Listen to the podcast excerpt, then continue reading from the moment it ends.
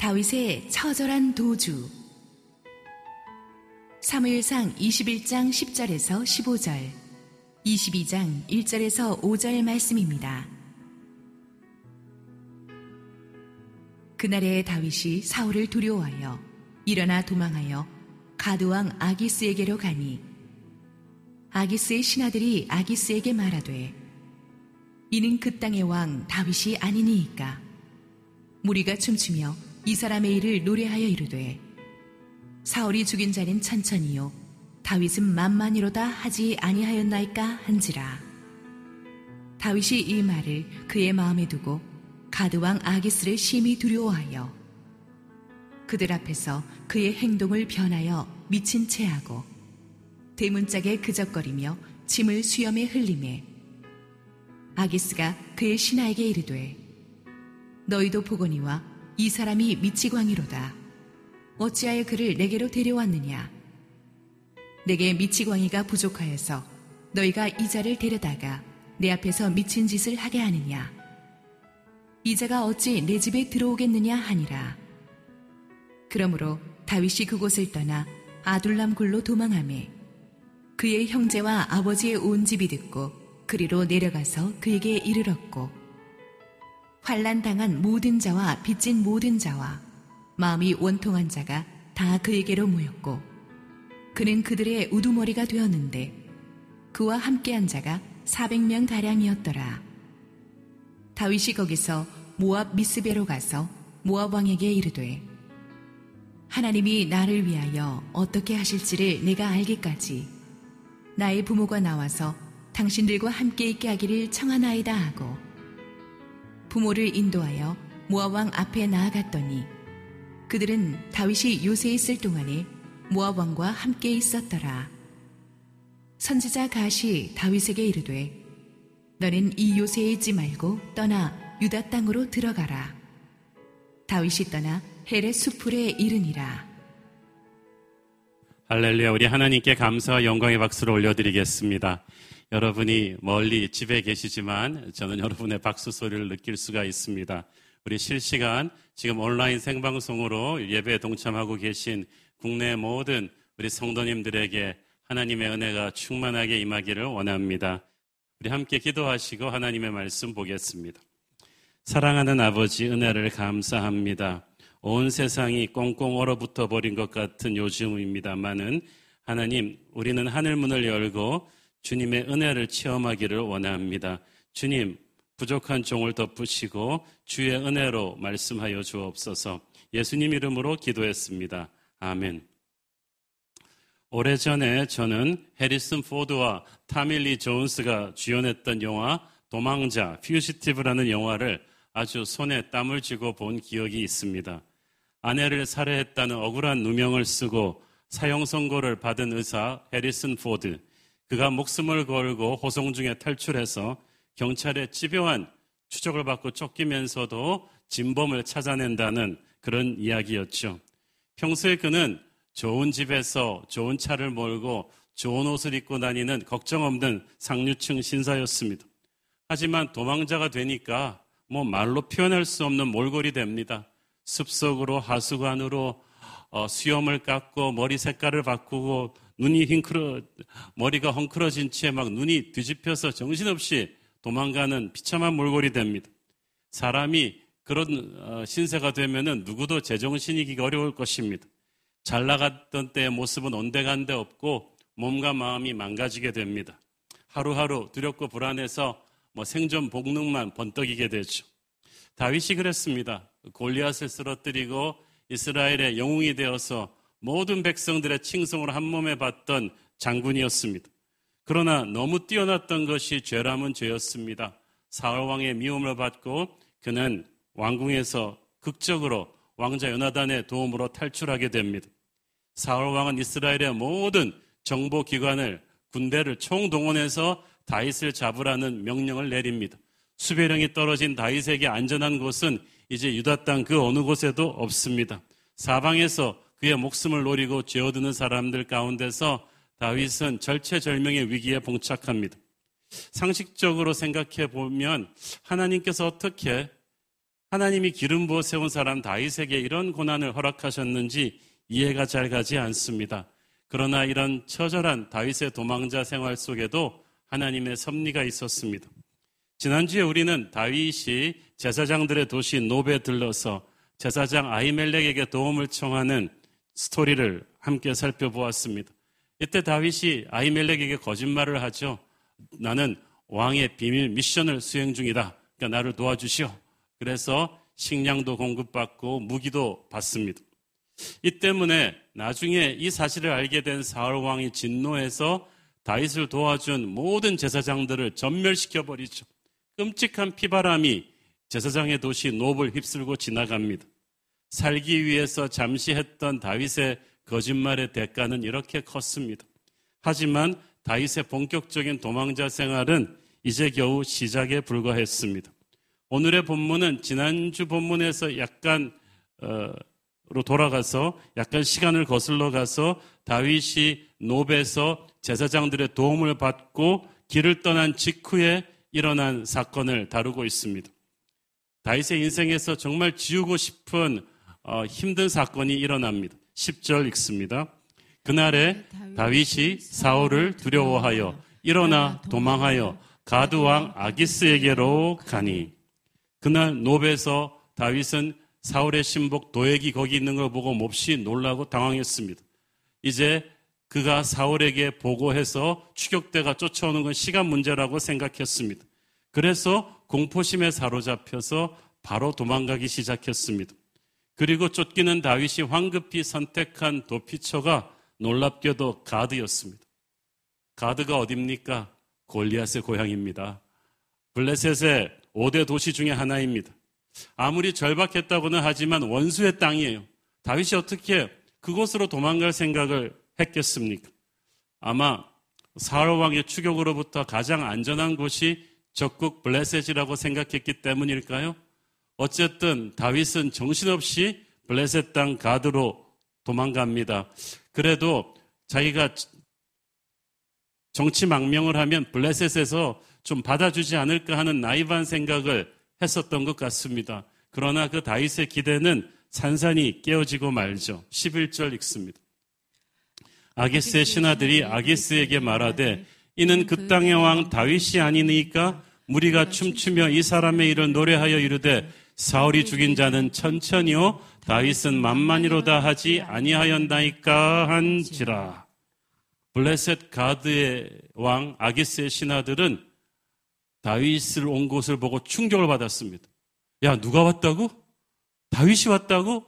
야, 설마 그럴 리가 있어? 전부 다 구경 나왔어요. 왜냐하면 블레셋 사람들, 특히 가드 사람들 치고 다윗을 모르는 사람은 없었어요.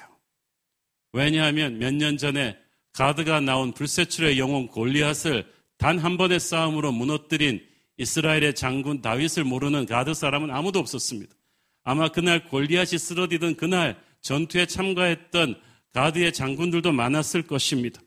그날 이후로 다윗은 사울은 천천히요 다윗은 만만이라는 이스라엘의 대중가요가 생길 정도로 이스라엘 전체의 영웅으로 부상했다는 사실을, 그 뒤로 다윗이 이끄는 군대는 블레셋의 모든 군대와의 싸움에서 승리했다는 것을 블레셋 사람은 모르는 사람이 없는데 설마 그 다윗이 이 호랑이굴로 망명해 왔다고?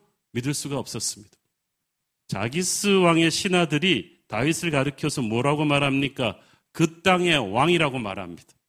기가 막힐 일이죠. 이스라엘 사람들보다 먼저 블레셋 사람들이 다윗을 왕이라고 부르기 시작했다는 것을 주목하십시오.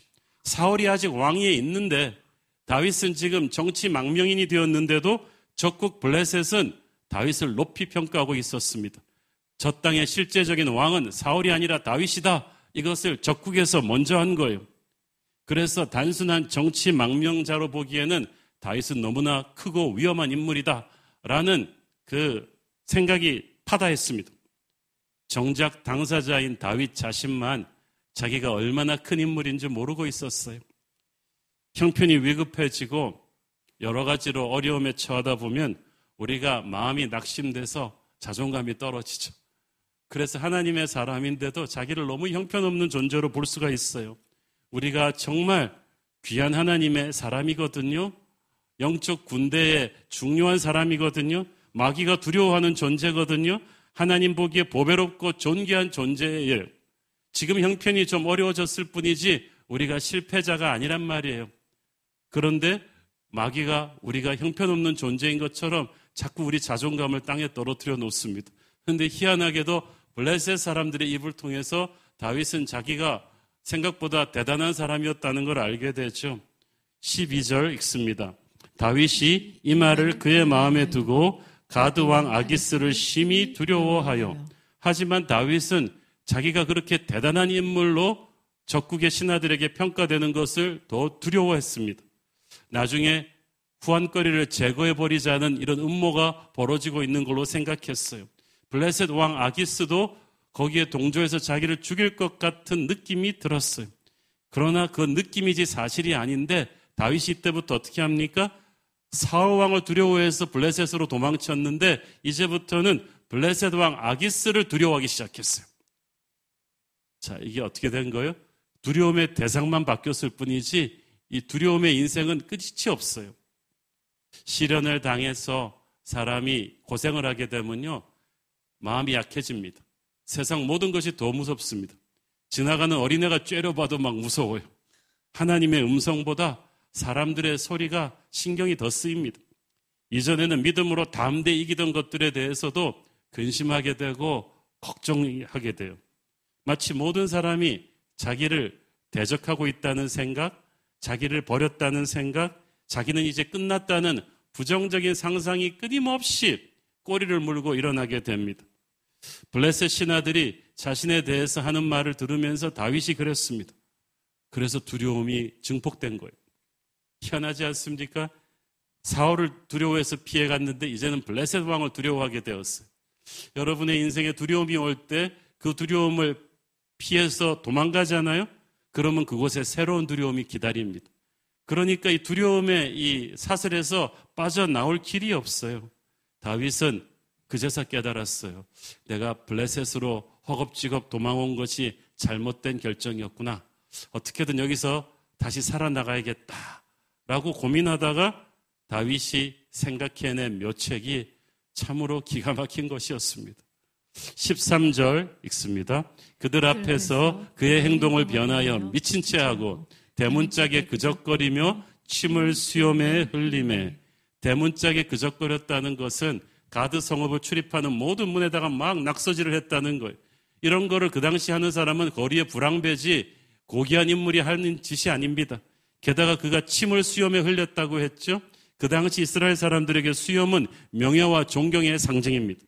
이 수염에 침을 흘려서 더럽히는 것은 자신의 명예를 스스로 욕되게 하는 것이기 때문에 장군이 아니라 일반인이라도 제정신을 가진 사람은 차마 그럴 생각을 못합니다. 다윗이 이런 식으로 미친 척한 것은 다 이유가 있었습니다. 그 당시 미신에 의하면 미친 사람은 재수가 없었고 전염성이 있다고 믿었어요. 그래서 미친 사람을 죽이면 죽인 그 사람한테도 미친 병이 전염된다고 믿었어요. 그래서 아무도 미친 사람 죽이지 않았어요. 그래서 미친 척하면 살 수 있었어요.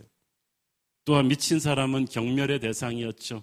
다 미친 사람을 혀를 차면서 경멸하기는 하지만 죽이지는 않아요.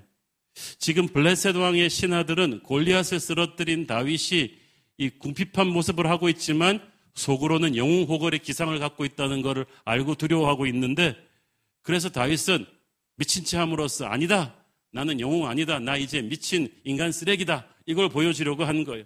그러면 다윗을 경계하고 의심하던 블레셋 신하들이 아, 이 사람 미친 사람이구나 하면서 경계심을 풀 것이다 라고 생각한 거예요. 일단은 경멸을 받더라도 살아남는 게 중요하다. 그러면서 다윗은 헐리우드 배우 뺨치는 연기를 한 것입니다. 그리고 이 작전이 그래도 들어맞았어요. 십사 절, 십오 절. 아기스가 그의 신하에게 이르되 너희도 보거니와 이 사람이 미치광이로다. 어찌하여 그를 내게로 데려왔느냐. 내게 미치광이가 부족하여서 너희가 이 자를 데려다가 내 앞에서 미친 짓을 하게 하느냐. 이 자가 어찌 내 집에 들어오겠느냐 하니라. 저는 사실 이 부분을 읽으면서 조금 의아했습니다. 한나라의 지도자라는 사람이 이렇게 순진한가? 다윗이 연기를 그렇게 잘했나?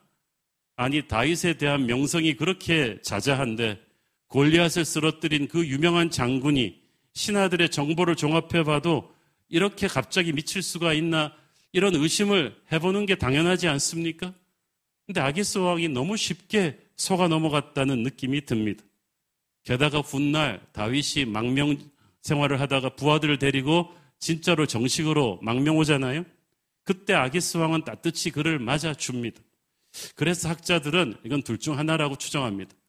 처음에 이때는 아기스 왕이 깜빡 속았다가 나중에야 가짜인 줄 알고 다시 다윗을 맞아주었다는 주장이 있고, 그런데 제가 보기에 더 설득력 있는 주장은 다윗이 거짓으로 미친 채 하는 걸 아기스 왕이 알았지만 짐짓 모르는 채 속아주면서 백성들 보는 눈이 있으니까 다윗을 놓아주었다고 생각합니다. 궁극적으로 골리앗을 쓰러뜨린 이 명장을 자기 사람으로 만들기 위함이었죠. 어찌됐든 하나님께서 그 순간 블레셋 왕 아기스의 마음에 개입하셔서 다윗을 죽이지 않고 미친 사람이다라고 말하면서 이렇게 풀어주게 한 것은 하나님의 섭리였어요. 다윗이 그렇게 허물어지는 순간에도 하나님은 다윗을 지키시고 계셨습니다. 다윗은 그렇게 가까스로 살아서 블레셋 땅을 빠져나올 수 있었지만 정말 자기가 보기에도 한심했을 거예요. 약속의 자리로 돌아오기 위해서 그는 비참한 자리로 떨어지는 수치를 감내해야만 했습니다. 자기가 누굽니까? 골리앗을 쓰러뜨리고 천군만마를 호령하던 장군이었어요. 우리나라로 치면은 을지문덕 장군, 이순신 장군 같은 그런 온 국민의 영웅이었는데 그 골리앗의 고향에서 적국의 백성들 앞에서 정신병자 흉내를 내면서 살아남다니 이게 얼마나 부끄럽고 수치스러운 일입니까? 블레셋 백성들이 얼마나 비웃었겠어요? 얼마나 다윗의 하나님을 또 욕했겠습니까? 하나님의 사람도 그렇게 될 때가 있다는 거예요. 고난 가운데 있다 보면 다윗처럼 두려움의 노예가 되어서 가지 말아야 될 땅으로 도망가는 실수를 할 수가 있어요. 그래서 더 큰 어려움에 봉착합니다. 목마름을 해소하기 위해서 물을 마셨는데 구정물을 마셔버린 거예요. 거기서 빠져나오기 위해서 미친 척이라도 해야 되는 기가 막힌 상황에 처할 수도 있습니다. 이 당해보지 않은 사람은 이 다윗의 심정을 이해할 수 없을 것입니다. 너무나 민망하고 남복이 부끄럽고 마음이 괴로웠을 것입니다. 혹시 여러분 중에 지금 인생이 이런 상황에 처한 분이 있으십니까? 너무 힘들어져서 신앙인으로서의 자존심도 팽개쳐버리고 자존심이고 뭐고 다 버리고 부끄러운 모습 보이면서까지 살아남아야 했던 경험이 있으십니까? 처음으로 남한테 돈 빌려달라고 이야기해보기도 하고 정말 자존심 다 죽이면서 후배들한테 가서 도움을 요청해보기도 하는 그런 불쌍한 지경까지 간 분이 있다면 아마 이때 다윗의 심정을 조금이나마 이해하실 수 있을 것입니다. 어쩌면 다윗은 속으로 야, 내가 이렇게까지 욕된 모습으로 살아남아야 하나? 무사로서 차라리 입에 칼을 물고 죽는 게 낫지 않나 하는 극단적인 선택에 자괴감도 안 들었겠습니까? 그러나 죽어선 안 되었죠. 다윗은 비록 잘못된 선택으로 그런 수치를 견뎌야만 했지만 그렇다 할지라도 살아야죠. 다시 살아남아서 회개하고 하나님의 예비하신 자리로 돌아와야만 했습니다. 잠시의 수치를 견딜 수 없다고 돌아오지 못하는 게 진짜 부끄러운 일이죠. 어, 하나님의 사람들도 너무 힘든 지경에 가다 보면 극단적인 생각을 할 때가 있죠. 차라리 죽는 게 낫지 않을까. 저는 돌아온 당자 스토리를 보면서 그런 생각이 들었어요. 당자도 죽고 싶었을 것이다. 아버지 재산 다 탕진하고 돼지 쥐엄나무 열매까지 먹게 되었을 때 죽고 싶었을 것이다. 그러나 당자는 죽지 않아요. 여러분도 죽어서는 안 돼요. 냄새나는 누더기 거린의 모습을 하고서라도 아버지의 집으로 돌아와야만 합니다. 아버지께서 여러분을 다시 살려주실 것이기 때문이죠. 도망자 다윗은 죽음같이 힘든 광야를 지나고 있습니다. 절망으로 가득 찬 곳입니다. 그래도 광야에서 죽지 않는 것은 오아시스가 곳곳에 있기 때문인데 그 오아시스가 또 사람이에요. 다윗을 미워하고 죽이는 사람들만 있는 것이 아니라 다윗이 광야에 있을 때 그 다윗과 함께 하겠다고 또 모였던 사람들이 있었어요. 참 희한하죠? 온 세상이 다윗을 버린 것 같았는데 또 다윗과 함께 하기 위해 새롭게 모여든 사람들이 있어요. 여러분 인생에서 모든 것이 다 잃어버린 것 같은데 그 과정에서 또 더해주는 은혜가 있습니다. 일 절 읽습니다. 그러므로 다윗이 그곳을 떠나 아둘람 굴로 도망하며 그의 형제와 아버지의 온 집이 듣고 그리로 내려가서 그에게 이르렀고 어, 아버지 이새를 비롯한 다윗의 일곱 형들이 있죠. 그 형들이 또 결혼했으니까 또 처자식이 있겠죠. 식구가 수십 명은 됐을 거예요. 그들이 다 다윗에게로 옵니다. 왜냐하면 다윗이 역적으로 찍혔으니까 사울왕이 그들을 가만두겠습니까? 그래서 할 수 없이 가족이 이제 운명을 같이 하기로 생각하고 다윗에게로 모여든 거야. 여러분 희한하죠? 이렇게 집안이 망했으면은 가족이 뿔뿔이 흩어질 것 같은데 그러는 집안이 있는가 하면 오히려 고난 중에서 하나가 되는 가정이 있어요. 처음으로 가족이 모여 앉아서 서로 사랑하기 시작하고 기도하기 시작하고 고난 속에서 하나가 되는 가정이 있는데 광야 속에 다윗 패밀리가 그랬다는 거예요. 이 절 또 읽습니다. 환난당한 모든 자와 빚진 모든 자와 마음이 원통한 자가 다 그에게로 모였고 그는 그들의 우두머리가 되었는데 그와 함께한 자가 사백 명가량이었더라. 자, 사울의 관료들은 좋은 대학 나온 자, 돈 있는 자, 능력 있는 자, 잘 나가는 집안 자제들이었는데 다윗의 부하들 스펙은 기가 막힙니다. 첫째는 환난당한 모든 자. 망한 사람들이란 뜻이죠. 사울의 학정으로 인해서 정치적으로 피해 입고 고통받고 쫄딱 망한 사람들이에요. 빚진 자들, 빚더미에 시달릴 정도로 경제적으로 극악한 스테이지까지 내몰린 사람들, 마음이 원통한 자들, 이래저래 뺏기고 서러움 당해서 가슴에 한이 맺힌 사람들, 그래서 정상적인 생활을 하기가 어렵고 자기 마을에서 살 수 없었던 사람들이, 이 아웃사이더들이 사백 명이 다윗에게 몇 달 만에 모여들었어요. 그래서 큰 무리를 이루었습니다. 다시 말해서 옛날에 영국의 그 샤일록 숲에 모여든 로빈훗의 부하들, 그리고 우리나라의 홍길동과 활빈당 같은 그룹이 형성된 거예요. 국가와 사회가 버린 사람들입니다. 상처가 많은 사람들이에요. 그런 사람들이 다윗 옆으로 왔어요. 자, 이 사람들을 보면 평소 잘 나가던 때의 다윗 같았으면 절대로 잘 보지도 않았을 배경의 사람들이었습니다. 다윗이 이스라엘 최고의 장군이었을 때는 그 옆에 쟁쟁한 잘 나가는 부하들이 있었는데 이 광야에 모여든 이 사람들은 그때와는 비교도 할 수 없는 초라하고 형편없는 사람들이었죠. 그러나 다윗은 그들이 고마웠어요. 자기는 반역자로 찍혀있는데 그들에도 자기와 운명을 같이 하겠다고 찾아와 줬잖아요. 얼마나 귀하고 감사했는지 몰라요. 내가 잘 나갈 때는요, 월급 많이 주고 대우도 잘해줄 수 있으니까 좋은 사람 가려 뽑을 수 있어요. 그러니까 사람별로 귀한 줄을 몰라요. 그러나 내가 망했는데, 나도 도망자인데 월급도 못 주는데 나와 운명을 함께 하겠다고 찾아온 사람들이 정말 고마운 사람들이죠. 개척 초기에 우리 교회 와주는 교인들이 저는 얼마나 고마웠는지 몰라요.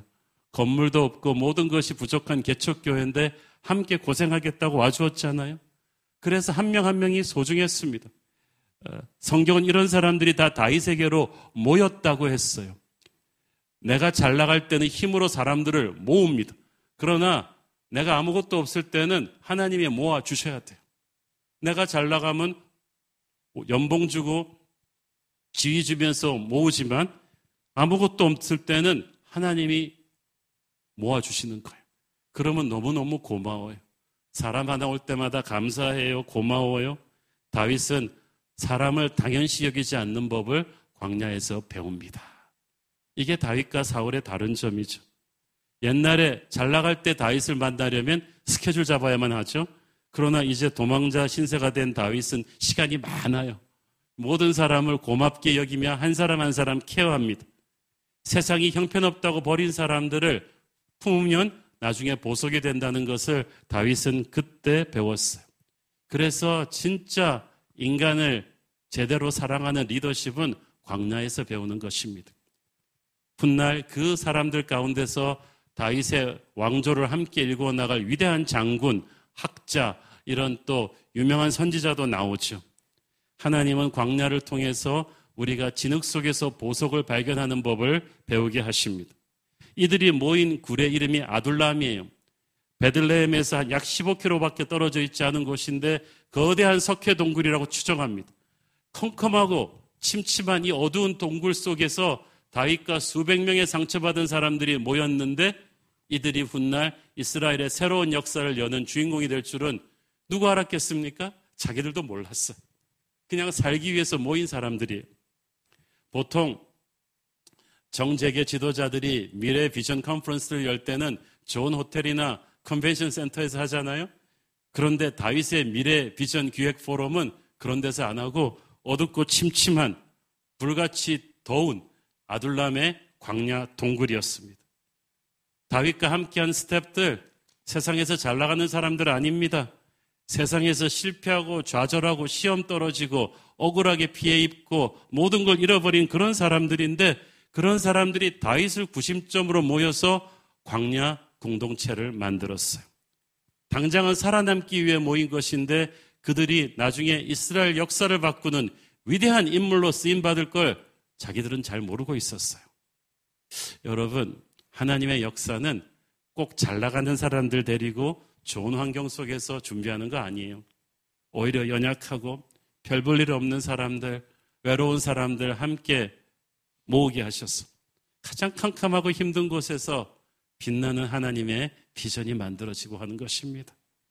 지금 힘들고 어두운 아둘람 굴에서 고생하고 계신 분들 계시죠? 결코 기죽지 마십시오. 여러분의 현재가 힘들다고 해서 여러분의 미래도 절망인 건 아니에요. 지금 남들 앞에서 아, 정말 창피하다, 부끄럽다 이 생각하세요? 지금 그게 중요한 게 아니에요. 컨텐츠가 중요해요. 보이는 환경이 아무리 보잘것없어도 내 인생이 아무리 고달프다 그래도 절망해서는 안 됩니다. 중요한 거는 내가 낮아지고 겸손해져서 내 마음이 온전히 하나님께로 열려 있는 거예요. 이 사람들은 지금 하나님만 붙잡고 살아야 되는 사람들인데 이들이 모이니까 공동체가 되는 거예요. 예수님께서는 수고하고 무거운 짐진 자들아 다 내게로 오라고 하셨어요. 잘난 사람, 못난 사람 상관없다. 다 내게로 오라. 그 예수님이 머리 되시는 교회 공동체가 그런 곳이에요. 세상에서 실패하고 무시당하고 상처 많은 사람들을 품에 안는 피난처가 바로 교회입니다. 그 사람들이 형편없었지만 다윗을 중심으로 모이니까 위대한 비전 공동체가 되었듯이 우리는 약하고 형편없지만 예수님을 머리로 모인 교회이기 때문에 우리는 강합니다. 아름답습니다. 음부의 권세가 결코 이기지 못합니다. 그래서 교회는 세상보다 강합니다.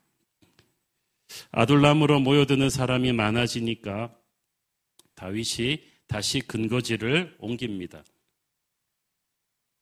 삼 절, 사 절 같이 읽으시겠습니다. 다윗이 거기서 모압 미스베로 가서 모압 왕에게 이르되 하나님이 나를 위하여 어떻게 하실지를 내가 알기까지 나의 부모가 나와서 당신들과 함께 있게 하기를 청하나이다 하고 부모를 인도하여 모압 왕 앞에 나아갔더니 그들은 다윗이 요새에 있을 동안에 모압 왕과 함께 있었더라. 다윗이 모압으로 간 것은 자기 부모, 형제, 식구들을 피신시키기 위해서였죠. 아까도 말씀드렸듯이 부모, 형제, 가족, 친척들이 수십 명이 넘는데 이들이 하나라도 사울 왕에게 인질로 잡히면 다윗은 심리적으로 너무 큰 부담감을 지고 싸워야 되기 때문에 힘들어요. 근데 이들을 항상 데리고 추격대를 피해 도망갈 수가 없으니까 일단 이들을 안전한 외국 땅인 모압 땅에다 피신시킵니다. 다윗이 모압으로 피신처를 택한 건 우연이 아니죠. 왜냐하면 여러분 다윗의 증조 할머니 룻, 룻이 어디서 왔는지 기억하세요? 바로 모압에서 왔어요. 그래서 모압 사람들은요 은근히 자신들의 피가 섞인 다윗이 이스라엘의 위대한 장군이 되었다는 소식을 굉장히 뿌듯해하고 있었는데 비록 잠시 쫓기는 신세가 되었지만 아, 이 다윗과 그의 그 패밀리를 아주 따뜻하게 맞아 주었습니다.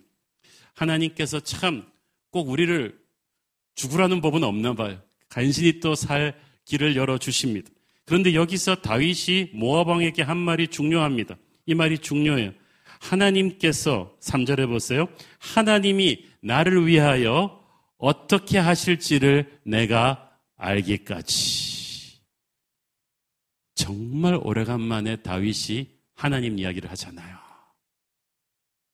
사실 이때까지 다윗은 하나님의 사람이라고 하면서 너무 하나님 이야기를 안 했어요. 여기까지 오는 동안에 너무나 실망스러운 모습만 계속 보여주었어요. 노브로 가서 제사장 아히멜렉에게 도움을 청할 때는 자기가 왕의 비밀 임무 수행 중이라고 거짓말을 하죠. 그로 인해 수많은 제사장들이 죽임을 당하죠. 연이어서 또 사울이 두렵다고 또 블레셋 가드로 도망갔는데 거기서 또 신하들, 블레셋 신하들과 왕이 두려워서 거기서 미친 정신병자 신용을 해서 살아나오죠. 이 모든 모습들을 보면서 이게 우리가 알던 다윗이 맞나? 이게 골리앗에 쓰러뜨린 다윗이야? 이게 항상 하나님께 찬양하던 다윗이야? 이게 어디든지 군대를 몰고 가서 백전백승하던 다윗이 맞나 할 정도로 하나님의 사람이라고 하기에 너무나 실망스러운 모습을 계속 보여주었어요. 그런데 언제까지 다윗이 그렇게 망가져 있진 않았습니다. 저는 이 아둘람의 동굴에 피해 있는 동안에, 그래서 수백 명의 사람들이 그에게 몰려드는 몇 달 동안이 터닝 포인트였다고 생각합니다. 다윗이 다시 전열을 가다듬은 거예요.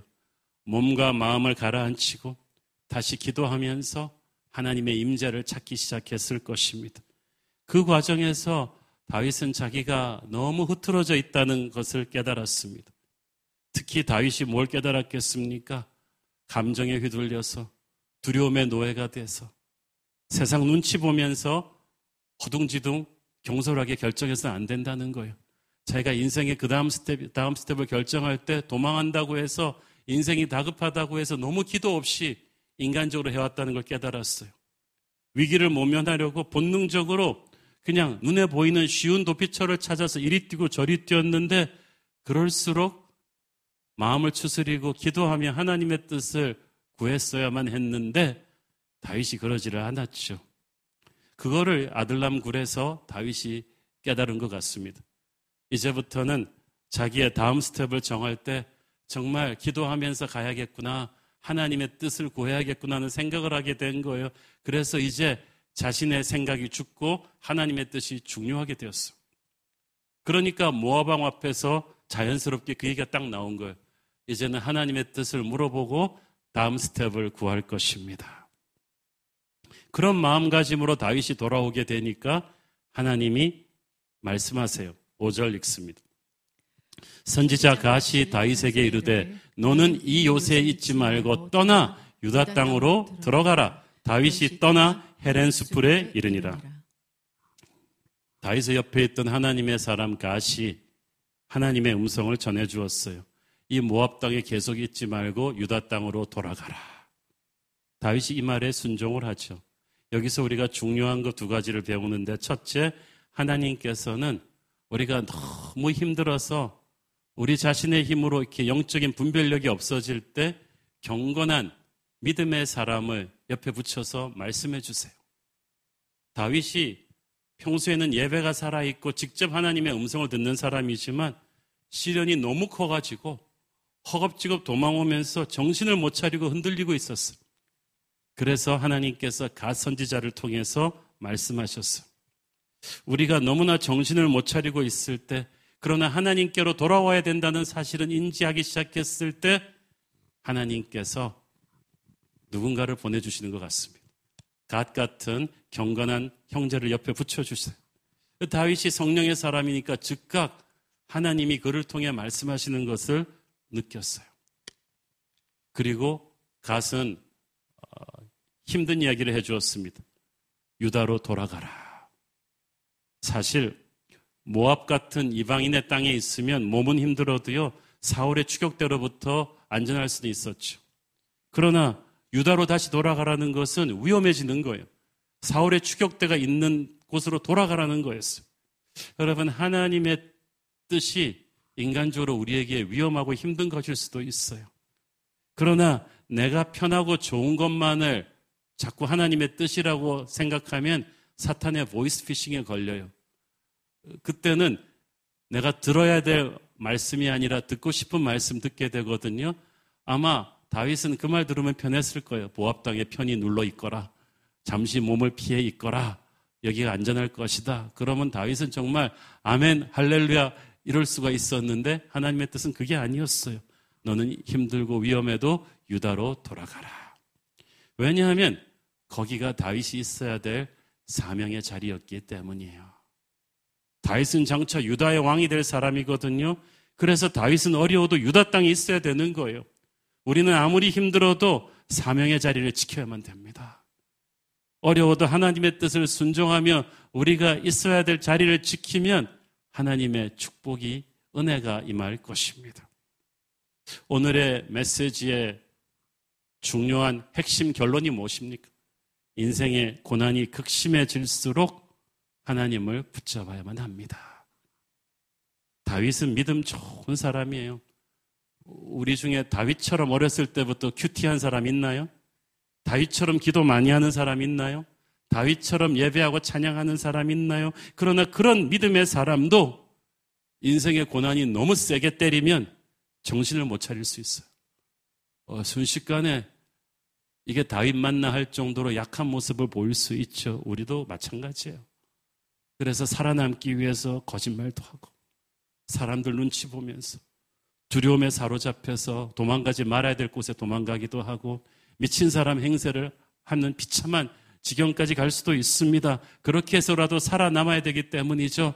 그러다가 자괴감에 빠져서 이러다간 죽는 게 낫지 않나 할 정도로 괴로운 때, 이 모든 과정에서 문제는 기도가 없었다는 거예요. 평소에 기도 많이 하던 사람인데 희한해요. 몸과 마음이 힘드니까 평소에 그렇게 잘하던 기도줄을 놓는다는 거예요. 참 마귀가 악한 게 그거예요. 우리가 가장 기도가 해야 되는 때 너무 정신없이 상황에 반응하느라고 기도할 여력이 없도록 우리를 몰아가는 거야. 기도보다는 걱정을 더 많이 하게, 기도보다는 사람에게 아쉬운 소리를 더 많이 하게 만들고, 기도해도 별 소용이 없을 것이라는 생각이 자꾸 들게 만듭니다.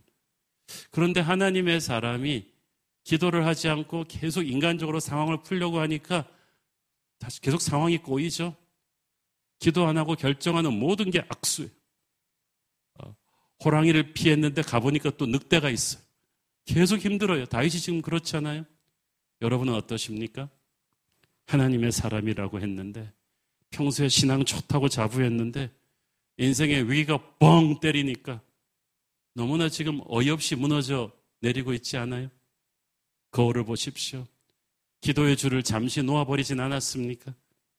그러니까 기도의 줄을 놓고 나면 어떻게 됩니까? 정말 세상 사람과 똑같이 위기 속에서 반응합니다. 항상 불평하고 원망하고, 살기 위해서 거짓말하고, 이 사람 저 사람 눈치 보고, 아쉬운 소리하는 비굴한 모습으로 전락해버렸어요. 살려고 별짓을 다 했는데 상황이 점점 어려움만 지니까 눈물이 납니다. 주변에 아무도 도와줄 사람이 없는 것 같아요. 믿을 사람도 없어요. 앞으로 어떻게 해야 될지 두려움뿐입니다. 그렇지만 여러분, 이제 여러분이 정신을 차릴 때예요. 사방이 다 막혔지만 하늘길이 열려 있습니다. 우리에게 하나님이 계십니다. 탕자는 그걸 깨달았어요. 돌아갈 아버지의 집이 있다는 것을. 우리는 고아가 아닙니다. 하나님 아버지가 계십니다. 기도할 수 있습니다. 기도할 수 있으면 다시 시작할 수 있습니다. 그런데 기도하지 않고 자꾸 세상 눈치 보고 움직이니까 일이 더 엉기는 거예요. 두렵고 불안한 마음에서 상황에 떠밀려서 해놓은 결정들이 다 악수가 되었죠. 미친 척이라도 해서 살아남아야 했던 다윗처럼 지금 하나님의 사람으로서 해서는 안 될 짓을 하고 망가질 때까지 망가진 분들 계십니까? 그래서 넘지 말아야 될 지금 선을 넘으려고 하는 분이 있습니까? 그러지 마세요. 여기가 마지노선이에요. 지금 이 설교를 듣고 계시다면 하나님이 여러분에게 이제 그만하고 돌아오라고 말씀하시는 것입니다. 절망을 선언했다면 이제 하나님께로 돌아와야 합니다. 여러분은 쓰러져 죽어도 주님 앞에 와서 쓰러져 죽어야죠. 자기의 죄를 고백하고 무기력함을 인정하고 살려달라고 주님 손을 잡아보십시오. 탕자에게서 배우십시오. 우리는 아버지의 집으로 돌아가야만 합니다. 십자가의 은혜가 우리를 기다리고 있습니다. 여러분의 눈물을 닦아주시는 그분의 인자하신 손길이 아직도 여러분을 기다립니다. 훗날 다윗은 자신의 광야 도망자 시절을 돌이켜보면서 쓴 시편에서 이렇게 고백합니다. 기가 막힌 고백입니다. 시편 삼십일 편 십구 절. 주를 두려워하는 자를 위하여 쌓아두신 은혜, 곧 죽게 피하는 자를 위하여 인생 앞에 베푸신 은혜가 어찌 이리 큰지요. 다윗이 하나님께 피했을 때야 하늘 문이 열리고 은혜가 쌓여있는 걸 봤어요. 여러분, 은혜가 왜 쌓여있었을까요? 그동안에 내가 기도 안 했을 때, 세상적으로 뛰고 있었을 때는 은혜가 내게 흘러들어오지 않은 거예요. 하나님은 은혜를 쌓아두고 계셨는데 다윗은 놀랐어요. 자기의 문제가 크다고 생각했는데 은혜는 문제보다 훨씬 크네. 자기를 누르고 있는 고난이 엄청나다고 생각했는데 은혜는 고난과는 비교가 안 되는 큰데 이게 쌓아져 있는 거예요. 풍성하게 있었어요. 왜 진작 하나님께 일찍 달려오지 않았습니까? 왜 자꾸 그동안 사람한테 달려가서 아쉬운 소리 하다가 지금 이 지경이 되었습니까? 수많은 광야 경험을 통해서 아둘람 굴에서 비로소 다윗은 깨달았어요. 내가 정신 차려야겠구나. 하나님께로 돌아가야겠구나. 거기에 고난을 돌파하는 은혜가 있구나. 그 은혜를 발견하고 나서 다윗은 이제 두려워하지 않게 되었어요. 이제 다음 본문부터 보입니다마는 이때부터 다윗의 도망자 생활은 달라져요. 담대한 골리앗을 쓰러뜨린 전사의 모습으로 돌아옵니다. 여러분, 광야의 생활이 끝나지 않는다 할지라도 이제 강한 전사의 모습으로 이 광야를 뚫고 나가야만 합니다. 저와 여러분에게 그런 은혜가 임하기를 바랍니다. 은혜 가운데서 다시 일어난 자는 두려워하지 않습니다.